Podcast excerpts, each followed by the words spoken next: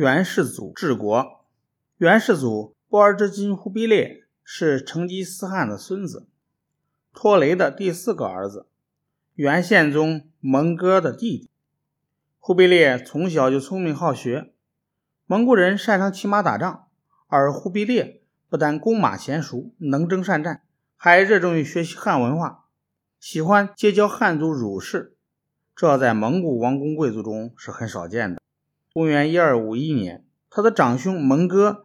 及大汗位后，就派他管理大漠以南的汉人地区。当时由于多年的战乱，漠南的汉人地区土地荒芜，人烟稀少。针对这种情况，忽必烈任用原来宋金的官员，采用汉族的统治制度来进行管理，得到了一大批汉人地主的拥护和支持。忽必烈采取招抚流亡的人民，开垦荒地。存储粮食、整顿财政等一系列的措施。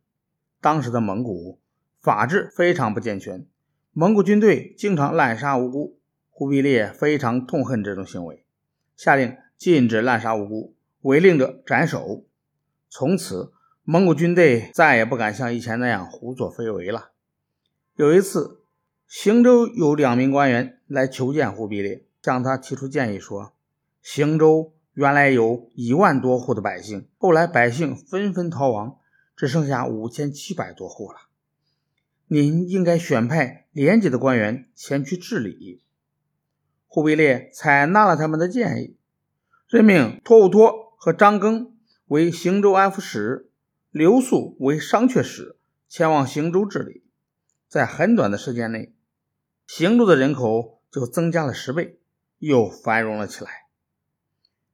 公元一千二百五十二年，忽必烈采纳了谋士姚枢的建议，严厉打击危害一方的地方军阀，处死了横征暴敛的贪官污吏，百姓们无不拍手称快。为了更好地管理漠南汉人地区，忽必烈把自己的王府迁到环州，在那里开设幕府，打出尊儒揽士的旗号，招揽了。汉人儒生六十多人，使他们成为自己的智囊。忽必烈的政策啊维护了当地汉人大地主的利益，得到了他们的拥护。在忽必烈的精心治理下，漠南汉地很快成为蒙古人统治下的最发达的地区，为以后灭亡南宋奠定了物质基础。公元一二五八年，忽必烈随蒙哥进攻南宋，蒙哥。在钓鱼城被飞石砸死。留守过都和林的蒙哥的弟弟阿里不哥听到消息后，自立为大汗。忽必烈急忙率军北返。一二六零年，忽必烈在北平即汗位，建元中统。经过四年的战争，忽必烈击败阿里不哥，成为蒙古唯一的大汗。一二七一年，忽必烈称皇帝。建国号为元，定都大都。忽必烈就是元世祖。一二七九年，南宋灭亡，元朝统一全国，结束了自唐朝末年以来长达三百年的分裂割据的局面。为了维护统一，巩固自己的皇位，元世祖忽必烈废除了蒙古传统的分土立国的方法。在中央设立中书省，管理全国的行政；设立枢密院，管理全国的军事；设立御史台，监督官员，加强了中央集权。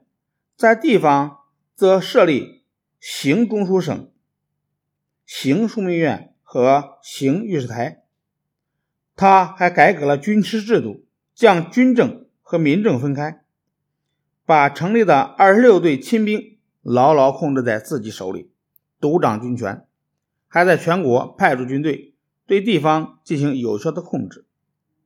忽必烈在用人上慧眼识英才，唯才是举。安童是开国四杰之首的木华黎的孙子，但他不愿意依仗着祖辈的功劳的荫庇，而是胸怀大志，勤奋学习。忽必烈战胜阿里不哥后，抓住了阿里不哥的部下千余人。忽必烈故意问安童说：“我想把他们全部处死，你认为怎么样？”安童说：“他们也是各为其主，跟随阿里不哥也是身不由己。现在大汗刚刚登上汗位，如果要是因为泄私愤而杀了他们，那又怎么能让天下人诚心归附呢？”忽必烈没想到，一个十六岁的少年竟然说出这样有见识的话来。他惊讶地说：“你小小年纪，竟然知道这样的大道理？你说的和我想的一样啊！”从此，忽必烈对安童刮目相看。安童十八岁的时候，忽必烈看他为人稳重，处事练达，办事果断，就决定破格提拔他做丞相。安童知道后，就连忙推辞说：“我年纪小，资格浅，恐怕难以服众。”还请皇上另请高明。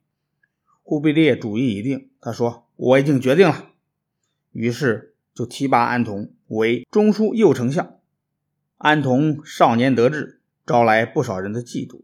一些大臣联合起来想剥夺安童的大权，但忽必烈非常信任安童，处处维护他。